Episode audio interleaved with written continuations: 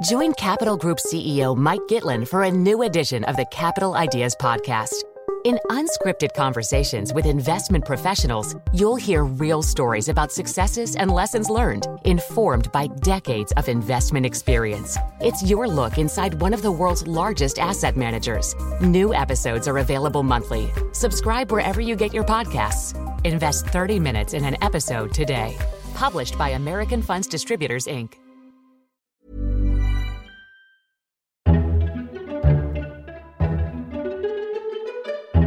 Welcome to FT Politics, a weekly podcast on British politics from the Financial Times. I'm Sebastian Payne, digital comment editor, and this week we'll be discussing the EU referendum's focus on the economy and migration and what is going on in the polls. To discuss this, I'm delighted to be joined by our chief political correspondent Jim Pickard, managing editor of FT.com Robert Shrimsley, data journalist John Burn-Murdoch, and the founder of Number Cruncher Politics Matt Singh. Thank you all for joining.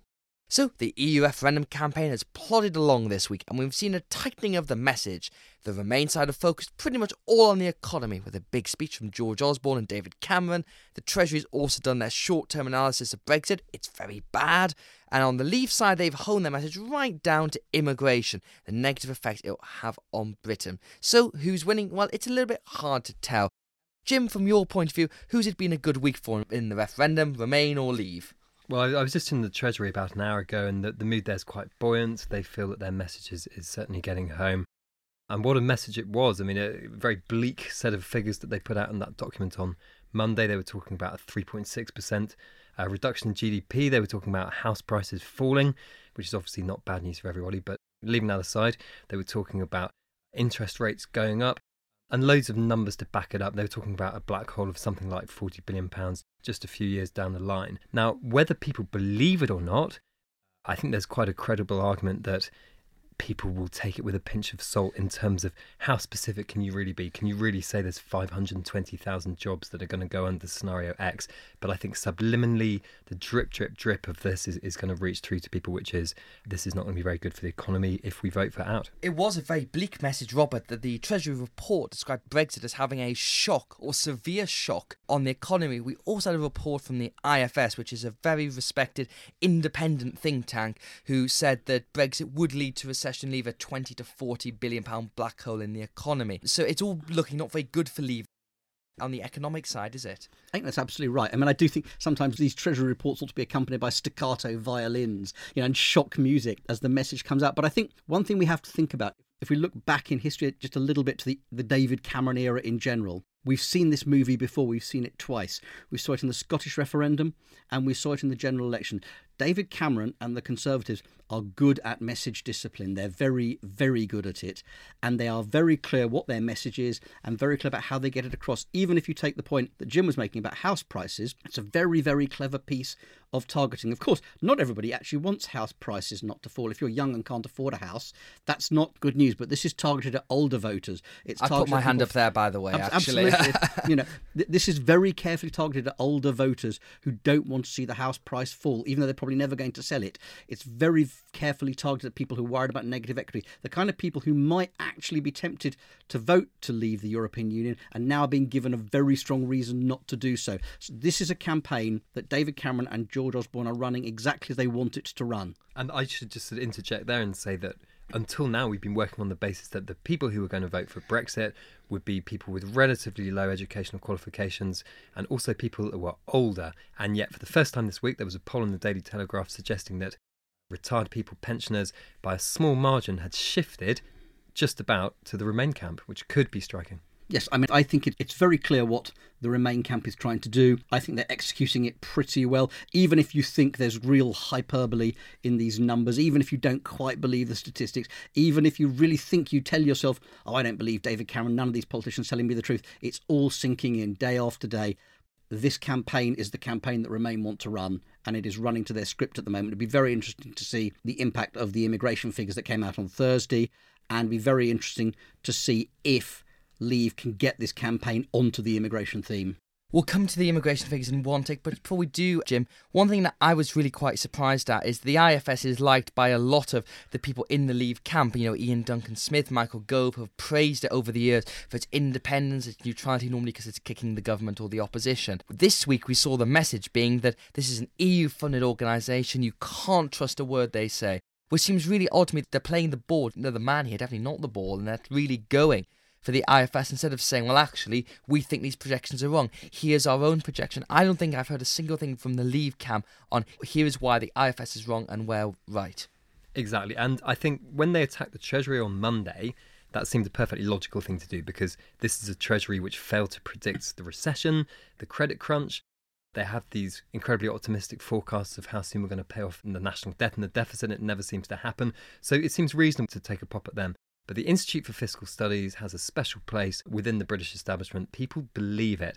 When the out campaign say to them, they take European money, therefore we can't trust them, the reason it makes no sense at all is because they also take grants from the British government, and every six months they kick the British government in the head after every budget and every autumn statement, and therefore very risky thing to do. And I think that they're almost doing a kind of Donald Trumpisation of British politics, where they've decided we are the anti-establishment campaign, we're the grassroots. So the more we kick the establishment, the more we can hammer that home. And very striking today, the Washington Post did a list of the Donald Trumps of European politics, and in there, next to Marine Le Pen and Beppe Grillo was none other than Boris Johnson. I, I think Jim's absolutely right about this. I mean, the attack on the IFS. By the way, I have to say there's something quite hilarious about Nigel Farage attacking the IFS for receiving EU funding when he's an MEP and receives EU funding himself. But the clear position they're in is that they don't have the economic answers to counter the government's claims, mainly because they don't agree between themselves what economic scenario they'd actually like to see if Britain left the European Union. So they can't actually argue the case, even though there are people who could make a, a credible argument and try and push back on the economics. They can't argue the case much much simpler just to go after the organisation and attempt to discredit it. And that has been their strategy throughout. And just to chip in on that one, I found it really interesting that they were just trying to say the IFS is talking rubbish and the economy may or may not be worse off. Whereas Nigel Farage, to give him credit, in the past he has said publicly that should we leave the European Union, there will be a small hit to economic growth, small in percentage terms, quite big in real people's lives potentially. And he said, This is the price we pay for getting our sovereignty back, getting control of our borders back.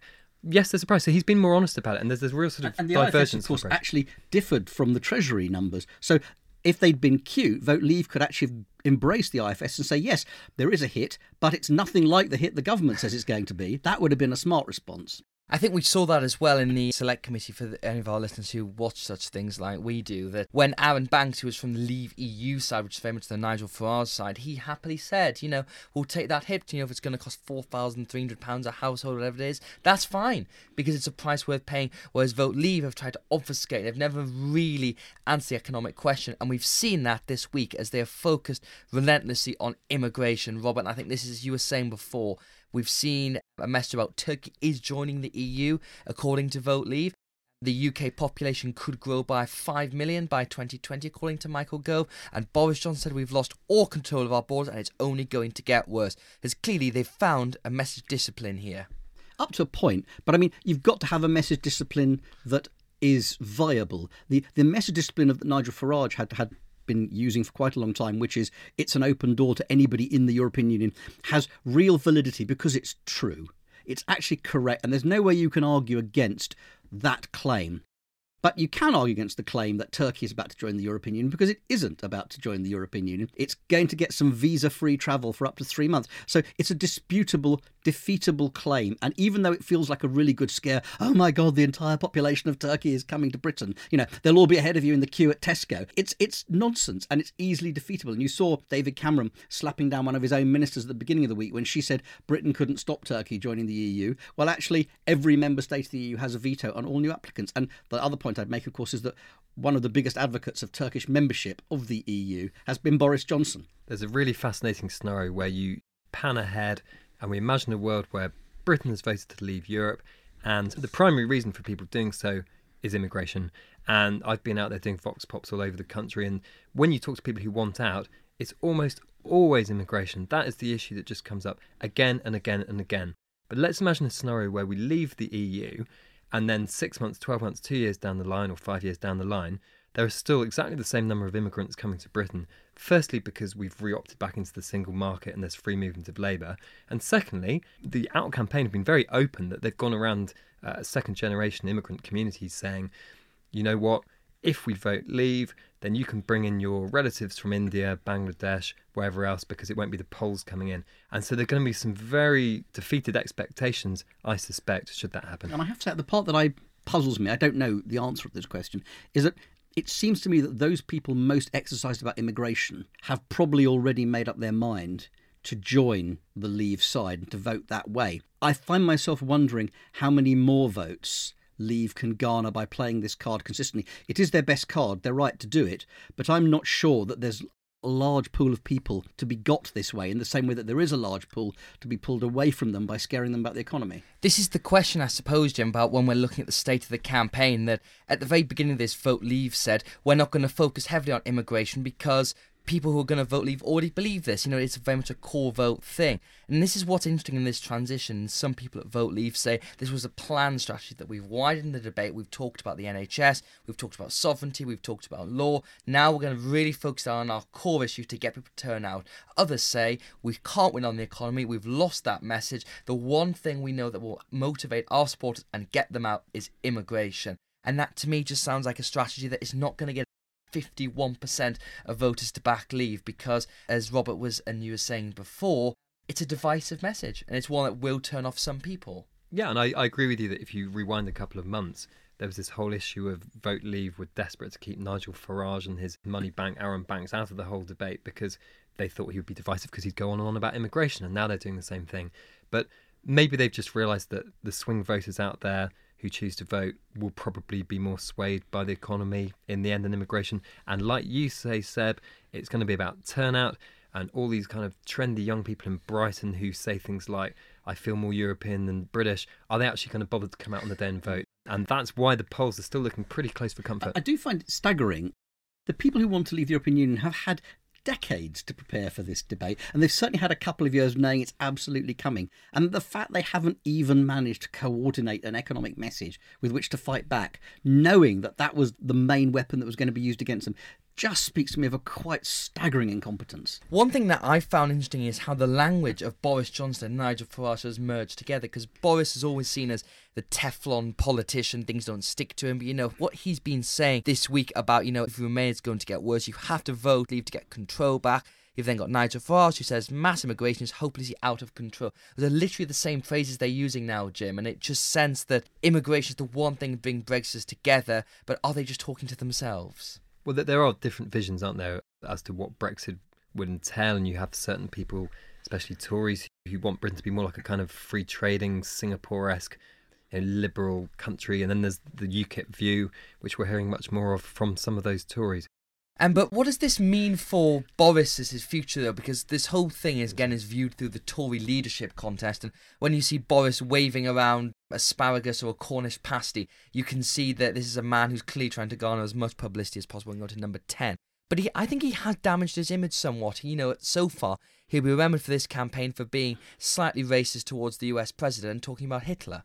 Yeah, it's very strange. I have to say, I'm beginning to wonder if Boris actually doesn't want to win this vote if you think about a man who harbours serious and quite plausible ambitions to become Prime Minister, does he really want to become Prime Minister sometime in July or August with the country in the enormous crisis of having to manage its departure from the EU? Or does he actually want to be the guy who's burnished his Eurosceptic credentials, hasn't really put up much of a convincing fight for that argument, and on the day after he's lost, stands with David Cameron and says, Now is the time for unity. We've got to get back together as a party to defeat the socialist menace of Jeremy Corbyn. And all of a sudden, it's Boris the healer. We all love him again. I find myself really puzzled as to whether his heart is actually in this campaign.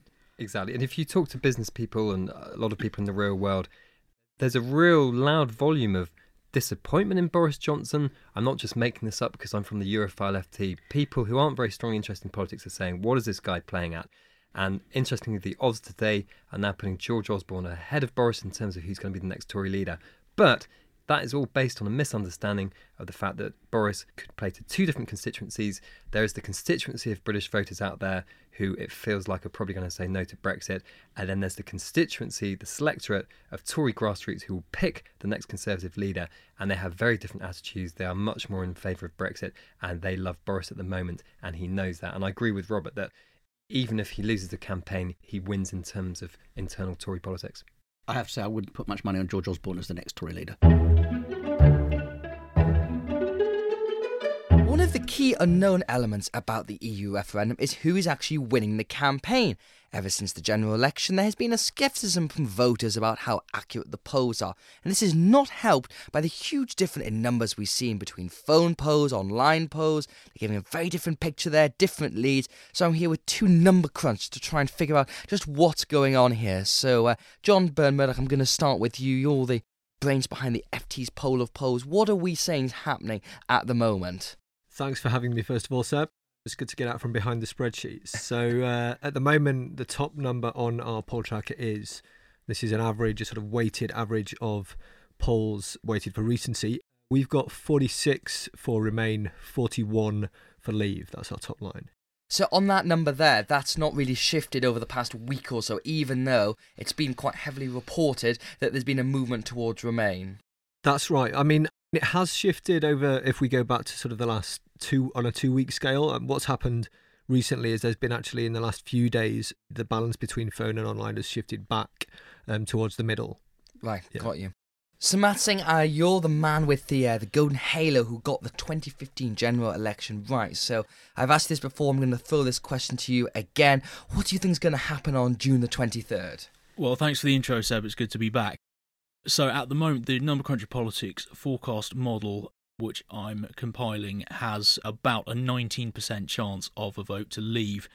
81% chance of a remain. That is bang in line with what the betting markets have at the moment. So basically, in terms of the polls, if you take a sort of a, a, balanced view between phone and online, you get something, as John says, about a five or six point lead for Remain my view before is that it's probably a little bit closer to what phone polls are saying. And then you have some technical facts on top of that, like the polls in general are for Great Britain only. They don't um, include Northern Ireland, which tends to be more in.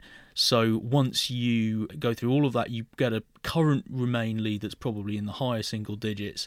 And then, based on history, we know status quo's often but not always outperform as you get close to the date. So, likeliest outcome is that we get a Remain share in the final vote somewhere in the mid 50s. I've got 56 as the most likely outcome at the moment, but obviously there's a quite a bit of uncertainty around that. So that sounds like a pretty comfortable lead for Remain at the moment. Then it's outside the traditional three-point margin of error you get on most British polls. Then, so you know, has that lead been growing or has it been steady for a while in, in your view? It's been steadier than is commonly being reported. I think because of the fact that you've had you had a period where there, all of the polls were online, and now you've had a period where, as John says, there are a lot more phone polls, and I think we've just got shot of one false narrative, which was that it was neck and neck when it, it wasn't. And now we're in danger of getting into a new one, which is that there's been a huge swing towards Remain and Remain is heading for a landslide. As I say, I think Remain is ahead and has probably pulled a little bit further ahead, but it's maybe a couple of points, not a you know 20 points that, that some people are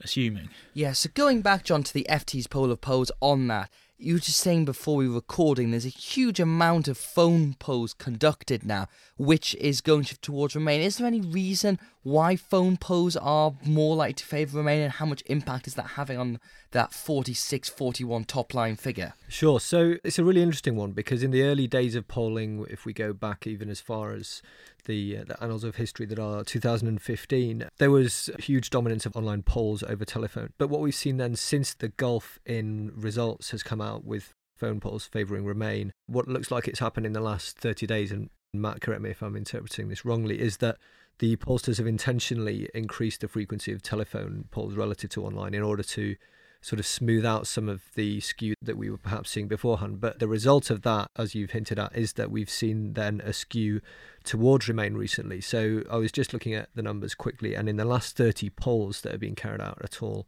12 of those have been on telephone, and obviously the other 18 online. And that's actually twice as many, that 12, as in the previous 30 polls. So it's unsurprising, really, that we would then see a skew towards Remain given the methodological differences. Mm. And just to expand on what we mean by the methodological differences there, what has been commonly and widely reported is that it's the phrasing of the questions and the fact that in one on one phone conversations, people are persuaded more to break for either Remain or Leave rather than don't know, which is causing that increasing vote for Remain. Yeah. Um. So why, Matt, do you think phone polls are favouring Remain? Well, from the work that I did, it was a joint paper between me and James Kanagasooriam at Populus, and we did a couple of parallel polls, phone and online, same time, same questions, to try to get to the bottom of what was going on.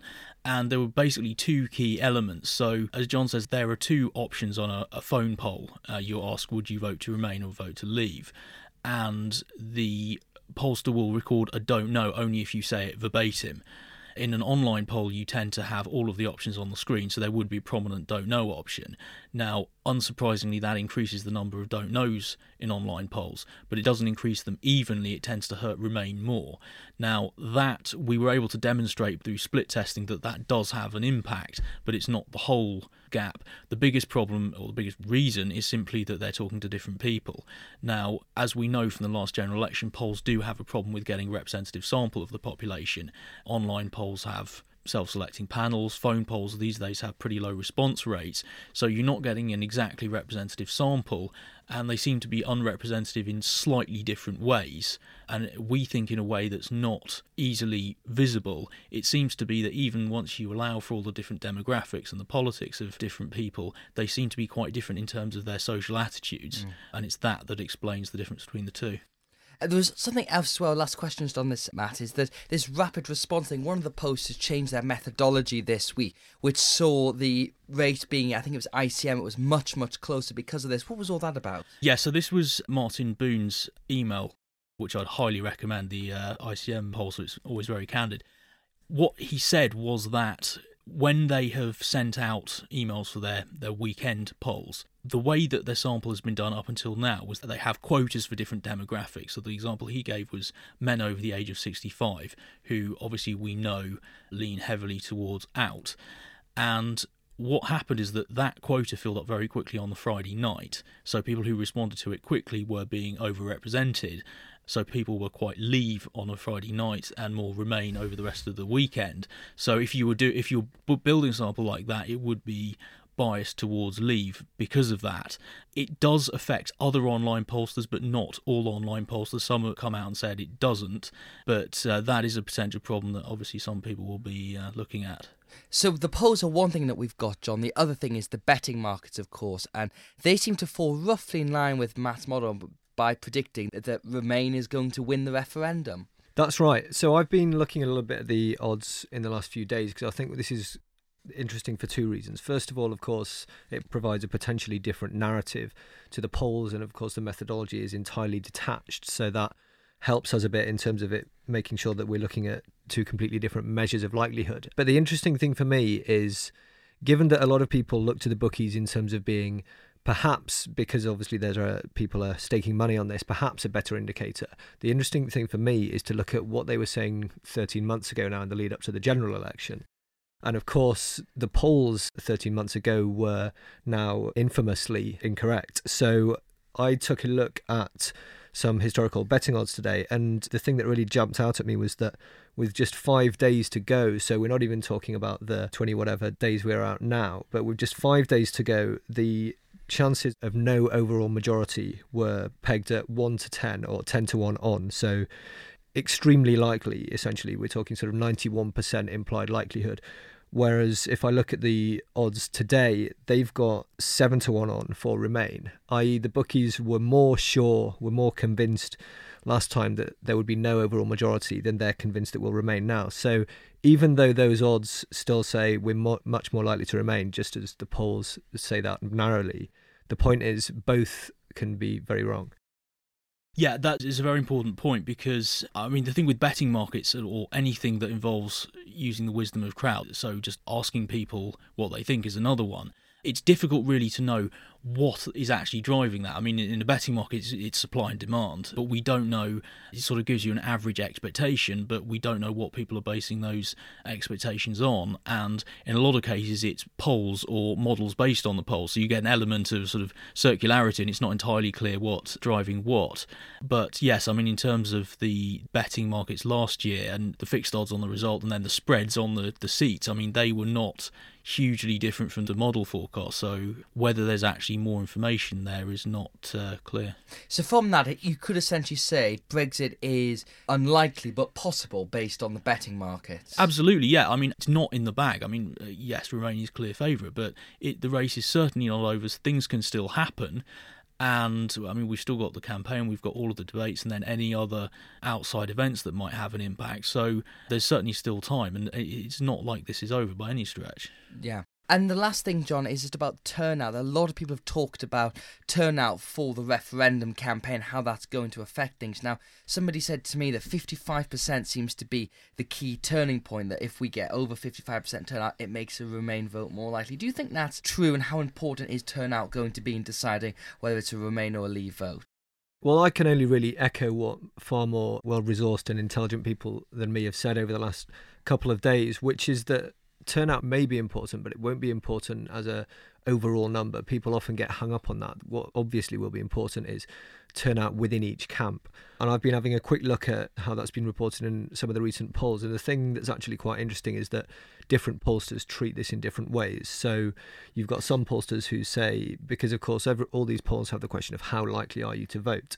And some pollsters will say, unless you say you're absolutely certain, we're not going to include what the other stuff you tell us the actual direction you intend to vote on in our results. Others will say we'll include certain people and we'll weight according to likelihood. Some say if you're at all wavering, essentially, we're not going to count it. So it's interesting. And if I look at the most recent YouGov poll, for example, of those who are absolutely the most certain, 10 out of 10 to vote, that did lean towards leave, which is what's been reported. But if you go to those who are 90%, 80%, or 70% sure, they all favoured Remain. So I think it's correct that what people are saying turnout will matter, but not in the way that they anticipate. Well, I hope that somehow clears up what's going on in the polls for you. We'll come back to this again. That's it for this week's episode. Thank you to all our guests for joining. We'll be back next Saturday for another instalment of FT Politics. Thank you for listening. If you enjoyed this podcast, you might enjoy the FT's Banking Weekly. It's presented by me, Patrick Jenkins, the financial editor at the FT, and I'm joined by a team and an external guest every week. You can find this every Tuesday at ft.com slash podcasts. Join Capital Group CEO Mike Gitlin for a new edition of the Capital Ideas Podcast. In unscripted conversations with investment professionals, you'll hear real stories about successes and lessons learned, informed by decades of investment experience. It's your look inside one of the world's largest asset managers. New episodes are available monthly. Subscribe wherever you get your podcasts. Invest 30 minutes in an episode today. Published by American Funds Distributors, Inc. When it comes to your finances, you think you've done it all. You've saved, you've researched, and you've invested all that you can. Now it's time to take those investments to the next level by using the brand behind every great investor, Yahoo Finance. As America's number one finance destination, Yahoo Finance has everything you need, whether you're a seasoned trader or just dipping your toes into the market. Join the millions of investors who trust Yahoo Finance to guide them on their financial journey. For comprehensive financial news and analysis, visit yahoofinance.com, the number one financial destination, yahoofinance.com.